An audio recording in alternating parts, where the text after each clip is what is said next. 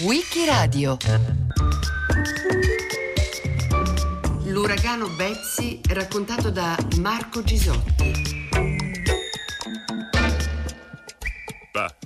La sera del 9 settembre del 1965 l'uragano Betsy colpì la città di New Orleans.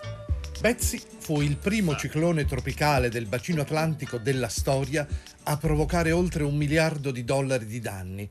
Esattamente provocò un miliardo e 420 milioni in Florida, Louisiana e Bahamas e per questo fu soprannominato Billion Dollar Betsy. Immaginiamolo come la scena di un film che inizi dallo spazio. E abbiamo ora notizie di un'altra partenza, la partenza che tutto il mondo attende, quella dell'operazione Gemini. Sentiamo le ultime notizie giunte ora qui allo studio. A sette minuti dal lancio della Gemini 5 tutto sta procedendo normalmente. Il conteggio alla rovescia è iniziato alle 10.45 ora italiana e ormai è entrato nella fase immediatamente antecedente al lancio. La torre di servizio è stata allontanata da gigantesco razzo vettore alle 14.20 ora italiana e Gordon Cooper, il veterano dello spazio, e Charles Peter Conrad, il pivellino di questa impresa, attendono nella loro capsula di essere lanciati in questo viaggio orbitale di otto giorni in cui, secondo il piano di volo, dovrebbero, a parlare di queste cose in termini sportivi, battere il record di permanenza in orbita detenuto dal sovietico Bikovsky portarsi alla massima altitudine realizzata da una capsula spaziale americana e collaudare il primo sistema radar per rendezvous nello spazio. E mentre la voce ufficiale della centrale di controllo di Capo Kennedy sta scandendo gli ultimi minuti, gli ultimi secondi del conteggio alla rovescia, l'augurio di quanti nel mondo seguono come abbiamo fatto noi via radio questo lancio è il classico augurio anglosassone.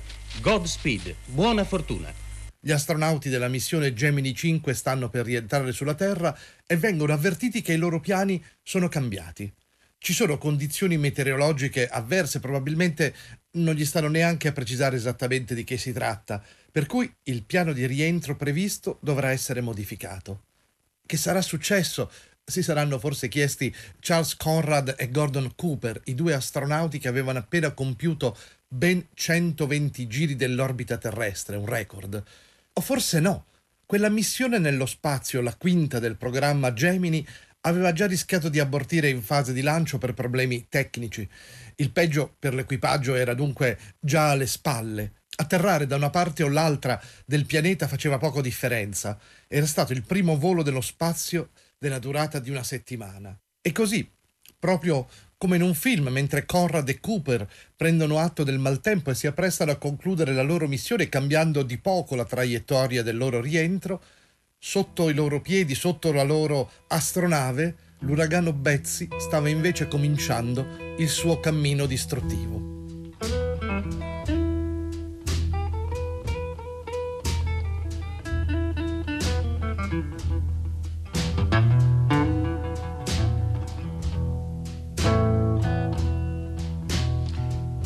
You know, I wonder why did everything gotta happen this way.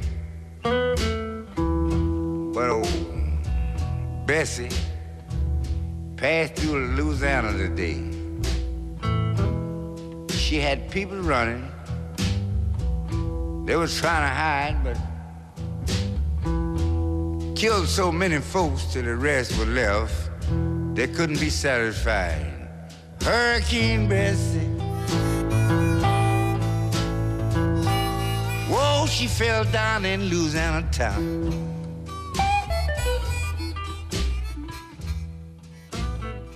I cicloni sono fenomeni particolari.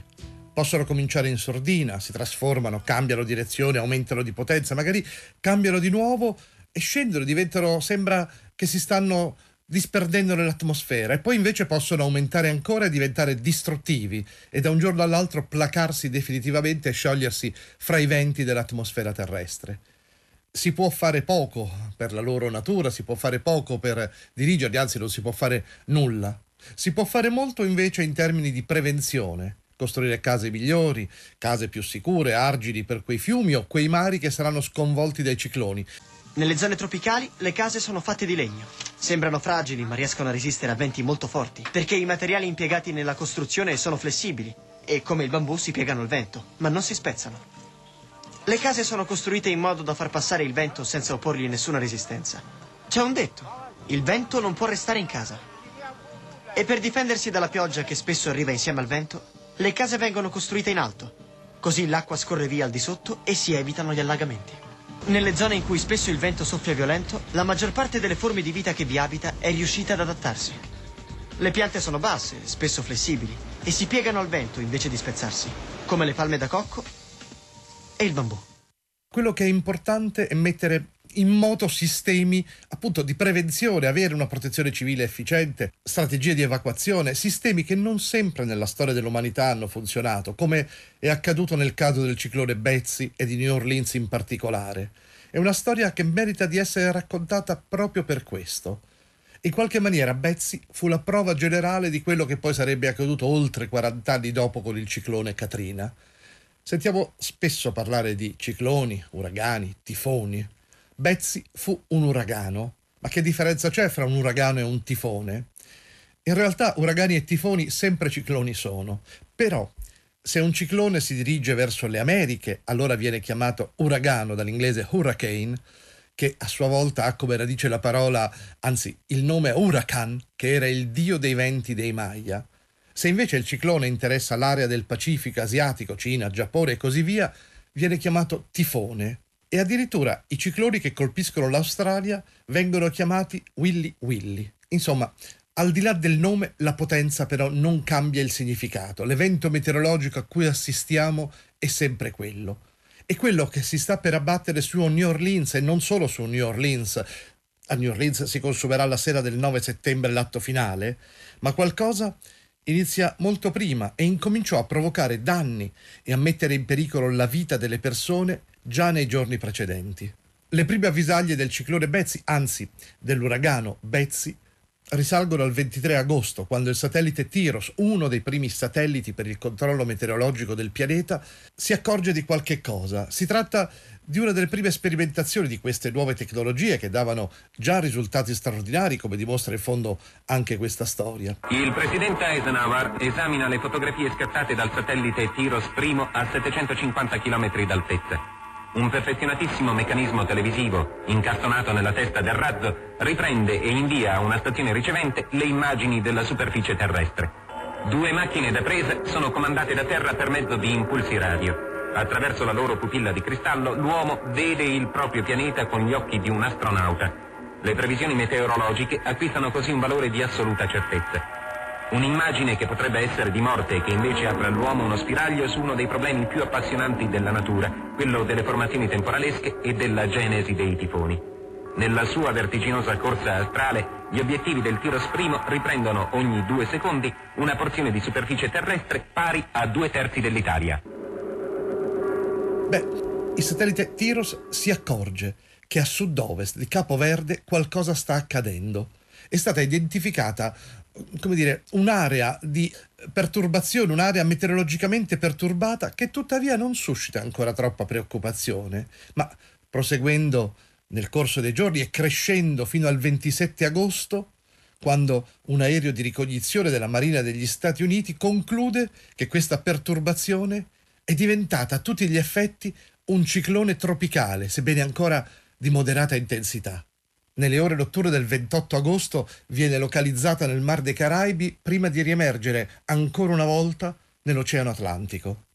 E quando il ciclone viene battezzato col nome di Betsy, sembrerebbe ancora prematuro per essere considerato un pericolo concreto, perché non è ancora diventato un ciclone che possa incutere paura e forse non merita ancora, secondo i criteri del tempo, di avere un nome, di essere battezzato. Ciononostante viene chiamato così, Betsy un nome che per prassi deve essere scelto da un elenco ufficiale e che è ciclico, nel senso che nel corso del tempo possono esserci più cicloni con lo stesso nome. Raramente un nome viene archiviato, è solo nel caso che quel nome sia stato foriero di grandi disastri e allora sì, viene abbandonato per sempre.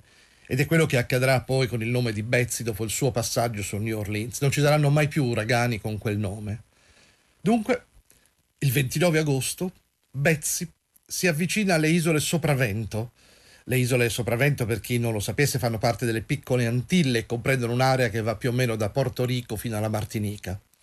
Il giorno dopo, il 30 settembre, Betsy è cresciuta ancora di intensità. A questo punto la classificazione può essere davvero calzante e diventa davvero l'uragano Betsy che tutti avrebbero conosciuto. Tuttavia rimane stazionario ancora per qualche tempo e cresce di intensità fino ad essere classificato di categoria 4. Che significa? Le categorie in tutto sono 5. La 4 è una delle più importanti, non la peggiore, ma comunque tanto grave da destare seria preoccupazione e diciamo da creare un alert vero e proprio. E infatti la prima reazione di allerta viene registrata il 2 settembre dalla base di Cape Canaveral, dove ha sede la NASA e dalla quale sarebbero poi partite tutte le missioni verso la Luna e non solo, ed è per questo che è molto importante nella storia degli Stati Uniti. Al tempo Cape Canaveral, che è in Florida, era stato ribattezzato Cape Kennedy in onore al presidente John Fitzgerald Kennedy, ucciso a Dallas proprio nel 1963, e manterrà quel nome fino al 1973. Ma ora siamo nel 1965. È il 2 settembre e a Cape Canaveral, anzi a Cape Kennedy, devono mettere in piattaforma il razzo Atlas Centaur, che sarà utilizzato per lanciare un veicolo verso la Luna come parte del programma Surveyor.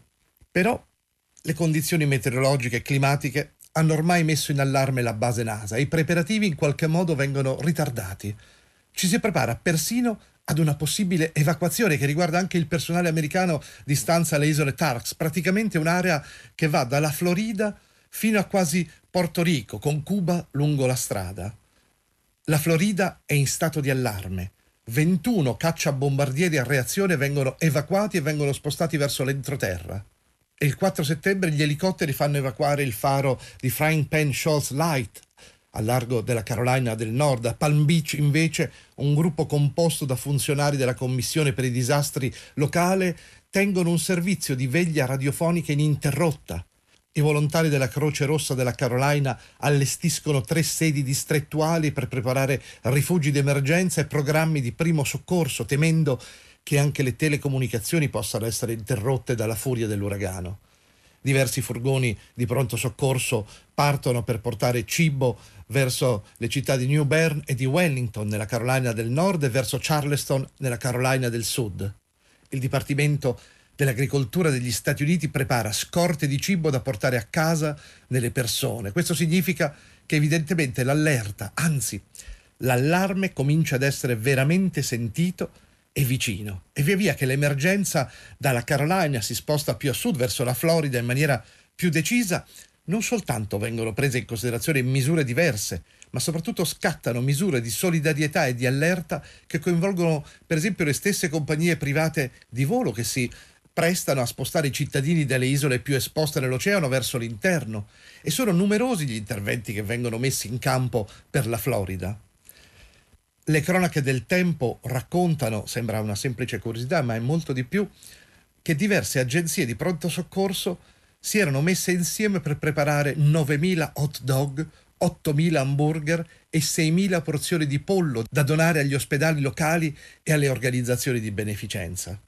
l'Ufficio meteorologico degli Stati Uniti da parte sua sollecita la riapertura degli alimentari e dei depositi di legname, perché quel giorno è il Labor Day negli Stati Uniti e i negozi sono chiusi, mentre derrate alimentari e persino legno, martelli, utensili, attrezzi, tutto quello che può servire per esempio per sprangare un rifugio sono fondamentali. Questi oggetti, questi strumenti possono fare la differenza fra la vita e la morte serve ed è vitale che i negozi restino aperti. Insomma, lo stato di allerta cresce, l'allarme arriva persino sull'isola di Cuba, dove scattano misure di sicurezza, si prendono tutti i provvedimenti che devono essere presi. La radio cubana avverte tutti i residenti lungo la costa settentrionale del paese, potenzialmente minacciati dall'uragano, di prendere precauzioni in caso di emergenza. I servizi radiofonici dell'Havana allertano che tutti i residenti lungo le coste della provincia di Pinar del Rio, che lì potrebbe arrivare un'ondata di tempesta pericolosa, potenzialmente molto pericolosa. Insomma, sono tutti preoccupati, ma il 9 si sta avvicinando e presto la città di New Orleans sarà interessata dal ciclone.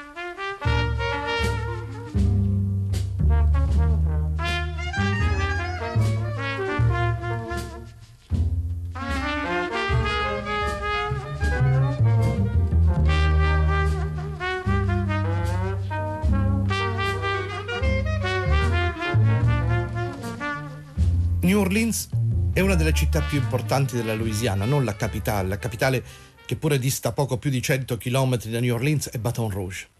New Orleans invece con ogni probabilità è una delle città più importanti ed evocative degli Stati Uniti. Basti pensare soltanto alla grande tradizione jazzistica che dalla Louisiana si è diffusa in tutto il mondo. Pensiamo a Louis Armstrong che ne è stato forse l'ambasciatore più famoso ed efficace. Il nome va da sé che noi lo pronunciamo all'inglese o all'americana, New Orleans. Ma in realtà il vero nome di battesimo sarebbe e fu Nouvelle Orléans, prendendo il nome dalla città francese di Orléans che si affaccia sul fiume della Loira in Francia. New Orleans venne fondata nel 1718, il primo novembre, e venne chiamata in questo modo proprio in onore di Filippo d'Orléans, principe di Francia. Poi nel corso dei secoli è passata di mano in mano, dai francesi agli spagnoli, dagli spagnoli agli inglesi, poi di nuovo agli spagnoli, quando insomma non è entrata di diritto in quelli che oggi sono i grandi Stati Uniti. Sorge su un territorio del tutto particolare, che è quello del Golfo del Messico, a ridosso del fiume Mississippi, molto piovoso e umido, esposto alle correnti atmosferiche. Non stupisce quindi che abbia anche una sua storia di uragani precedenti a Betsy. Anzi, nel periodo estivo, a partire da giugno, inizia una vera e propria stagione di cicloni che dura più o meno fino a novembre, che vede il suo picco principale fra agosto e settembre, quando da sempre colpisce quell'area non sempre chiaramente in quella maniera così distruttiva come fu Betsy. Ancora una volta un tifone si è abbattuto sulla costa orientale degli Stati Uniti investendo con particolare violenza la Louisiana. Questo l'hanno battezzato Hilda. 35 sono le vittime, oltre 100 i feriti. Nel pieno della sua furia il tifone Hilda avanza alla velocità di 180 km orari. Una serie di tornadi di minore intensità l'accompagna e lo precede, accrescendo le proporzioni del cataclisma. Questa è la cittadina di Franklin dopo il passaggio del ciclone. Dovrà trascorrere molto tempo prima che gli abitanti possano riprendere la loro vita normale.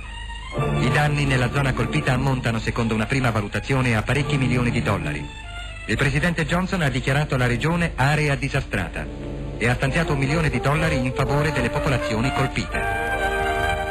Nella storia di New Orleans si ricordano i due grandi uragani dell'Ottocento, nel 1856 e nel 1893 furono micidiali e inattesi e soprattutto decimarono la popolazione delle isole antistanti. Come è facile immaginare, a quei tempi non esistevano né strumenti di rilevazione che potessero predire l'avvicinarsi di un ciclone, né gli strumenti di comunicazione efficaci che riuscissero a mettere in allerta per tempo da una città all'altra, da un territorio all'altro. Diverso è il discorso poi nel XX secolo. Prima di Betsy si ricordano almeno quattro uragani davvero importanti, quello del 1909, quello del 1915 in particolare, poi nel 1947 e quindi nel 1956. Il primo, quello del 1909, ebbe scarse conseguenze sulla città vera e propria, finendo con l'inondare le paludi al tempo non ancora urbanizzate alle spalle di New Orleans. Quello successivo invece fu chiamato a lungo la grande tempesta del 1915, qualcosa che sembrò epocale al tempo, anche se ancora molto poco rispetto all'uragano Betsy di 50 anni esatti dopo. In questo caso, sia le piene del fiume Mississippi che il superamento degli argini da parte del lago Pontchartrain suscitarono forti preoccupazioni, tant'è che negli anni venti fu avviato un programma di prevenzione con la costruzione di un ampio sistema di canali e pompe per drenare il terreno. Gli sforzi di contenimento delle inondazioni fino alla metà del secolo scorso si sono infatti concentrati principalmente sulle inondazioni del fiume Mississippi. Nel 1947 poi furono quartieri come l'Est Jefferson, quelli più vicino al lago, a soffrire danni maggiori. E nel 1956, l'ultimo ciclone, prima di Betsy, ebbe inondazioni così pesanti da uccidere tutti gli allevamenti di bovini nell'area del New Orleans e crearono danni gravissimi alle coltivazioni di agrumi e delle noci pecan. Agli inizi degli anni 20 del XXI secolo New Orleans conta 400.000 abitanti o poco meno, come molte città degli Stati Uniti ha subito un declino. Negli anni 60 invece del XX secolo era al suo massimo splendore nel 1960 la popolazione censita raggiungeva i 630.000 abitanti. Di questi il 68% erano bianchi, mentre il 32, poco meno del 32%, erano afroamericani. Il fatto poi che la città sia per quasi metà della sua estensione sotto il livello del mare, si trovi a cavallo da un lato con il fiume Mississippi e dall'altro con il lago Pontchartrain, la rende particolarmente esposta alle mareggiate e alle piene. Lavori sulle sponde del Mississippi. Il governo federale spende annualmente milioni per regolare durante la stagione delle magre il corso del più lungo fiume del mondo, che è anche uno dei più capricciosi, uso com'è a straripare causando danni rilevanti alle proprietà e alle fattorie che allineano lungo le sue fertili rive. Non è un caso, infatti, che fin da subito si costruirono argini lungo il fiume e si pensò di mettere la città in sicurezza, argini che nel corso degli anni sono sempre venuti giù anche ai più recenti tempi di Katrina e ovviamente in maniera ancora più devastante ai tempi dell'uragano Betsy. E così, fra l'8 e il 9 settembre del 1965, il ciclone si stava avvicinando sempre di più alla capitale del jazz. Nei giorni precedenti abbiamo visto il viaggio che Betsy ha fatto. Immaginate, il vento quando si è abbattuto sulla Florida soffiava a 266 km orari. Danni vastissimi per esempio all'agricoltura. Quasi la metà del raccolto degli agrumeti dello Stato fu danneggiato dopo essere stato divelto letteralmente da venti così forti il 90% del raccolto di avocado di tutte le contee di Dade e Broward, che erano molto importanti per l'epoca, con un valore di quasi 2 milioni di dollari, fu totalmente distrutto. Senza considerare le comunicazioni, i telefoni isolati, la rete elettrica con i pali che venivano sradicati da terra. Insomma, ciò che si stava avvicinando si profilava sempre più buio e spaventoso. E quello che accadeva in mare non era da meno. Nel Golfo del Messico otto piattaforme petrolifere offshore erano state divelte e distrutte da Betsy e molte altre erano state semplicemente danneggiate. Ma addirittura una piattaforma petrolifera della Shell al largo della foce del fiume Mississippi non fu più trovata. E una sorte del tutto simile toccò alla piattaforma petrolifera Maverick, di proprietà della società Zapata, di quello che un giorno sarebbe diventato il presidente degli Stati Uniti George W. Bush. La sera del 9 settembre 1965, dunque, Betsy arriva sulla città di New Orleans soffiando venti che vanno dai 180 ai 210 km orari, arrivando in alcuni casi fino ai 230. L'occhio del ciclone passa dal sud-ovest della città e si incanala su, verso nord-nord-ovest. Non c'è zona di New Orleans che non venga in qualche maniera toccata, ma i danni peggiori sono ovviamente vicino all'acqua. Betsy provoca un'ondata nel lago Pontchartrain che è lì vicino, proprio a ridosso della città. In molti punti gli argini del Mississippi vengono giù, non riescono a reggere la potenza dell'acqua che si ingrossa né del vento. Ci vorranno dieci giorni e forse anche di più prima che il livello dell'acqua a New Orleans torni ad una misura accettabile per consentire alle persone di rientrare nelle loro case. Sono circa 164.000 le abitazioni che vengono colpite i danni sarebbero potuti essere anche peggiori. Pensate alle chiatte. Molte chiatte erano sul fiume quando arrivò l'uragano e furono travolte, affondate, sollevate dal vento, scagliate chissà dove. Una di queste, in particolare, conteneva 600 tonnellate di cloro in bombole. Si stima che la quantità di cloro caricata a bordo fosse sufficiente a uccidere 40.000 persone. La chiatta si andò ad incagliare fin su nei pressi della vicina città di Baton Rouge, la capitale, dove vivevano circa 300.000 persone. I residenti del porto furono evacuati di corsa fino a che la barca non fu tolta di mezzo. Dovette intervenire persino il presidente Lyndon Johnson per ordinare agli ingegneri della Marina e dell'esercito di trovare un modo di portare via quella bomba innestata a cielo aperto. Ci vollero mesi per individuare e trovare la giusta maniera di rimuoverla senza che accadesse l'irreparabile e la chiatta alla fine fu recuperata, per fortuna senza nessun altro danno collaterale, solo il 12 novembre. Il presidente Lyndon Johnson, noto ai più per essere stato il vice di Kennedy ai tempi del suo omicidio e poi per esserne divenuto suo malgrado il successore, si recò immediatamente a visitare la città. Sono qui, disse Lyndon Johnson arrivando a New Orleans, perché voglio vedere con i miei occhi cosa ha fatto l'infelice alleanza del vento e dell'acqua a questa terra e alla sua brava gente. E quando partirò oggi per tornare a Washington, potete stare certi che tutte le risorse del governo federale, con l'aiuto dell'ottima delegazione della Louisiana, saranno destinate ad aiutare questo Stato e i suoi cittadini a ritrovare la via del ritorno da questa tragedia.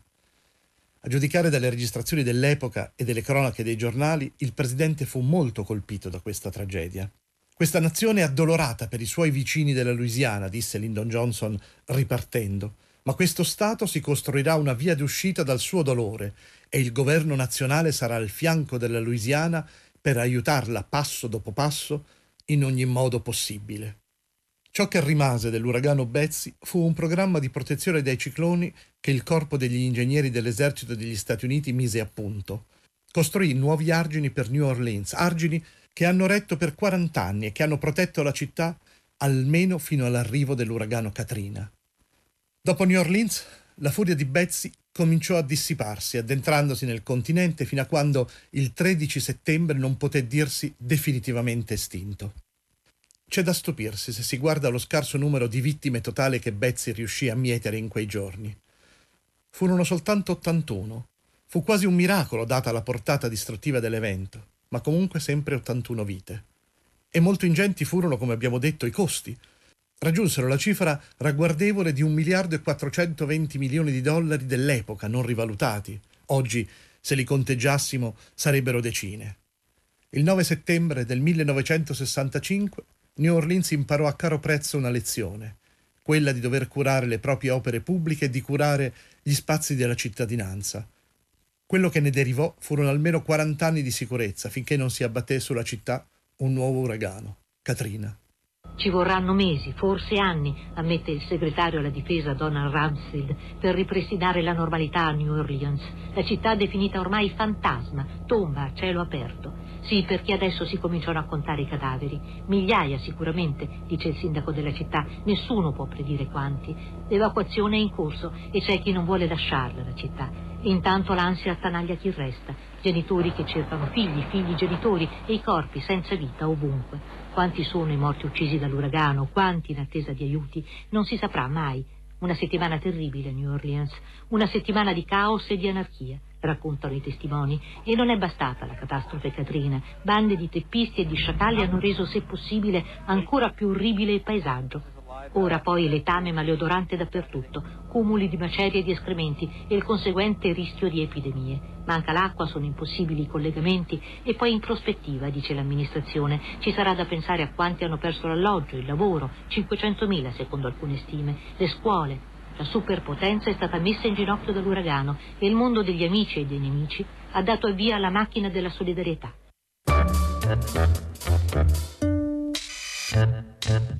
Il 9 settembre 1965 l'uragano Betsy devasta New Orleans. Marco Gisotti l'ha raccontato a Wikiradio. A cura di Loredana Rotundo, con Marcello Anselmo, Antonella Borghi, Natascia Cerqueti e Roberta Vespa. Per riascoltare e scaricare il programma vai sul sito di Radio 3 o scarica l'app Rai Play Radio.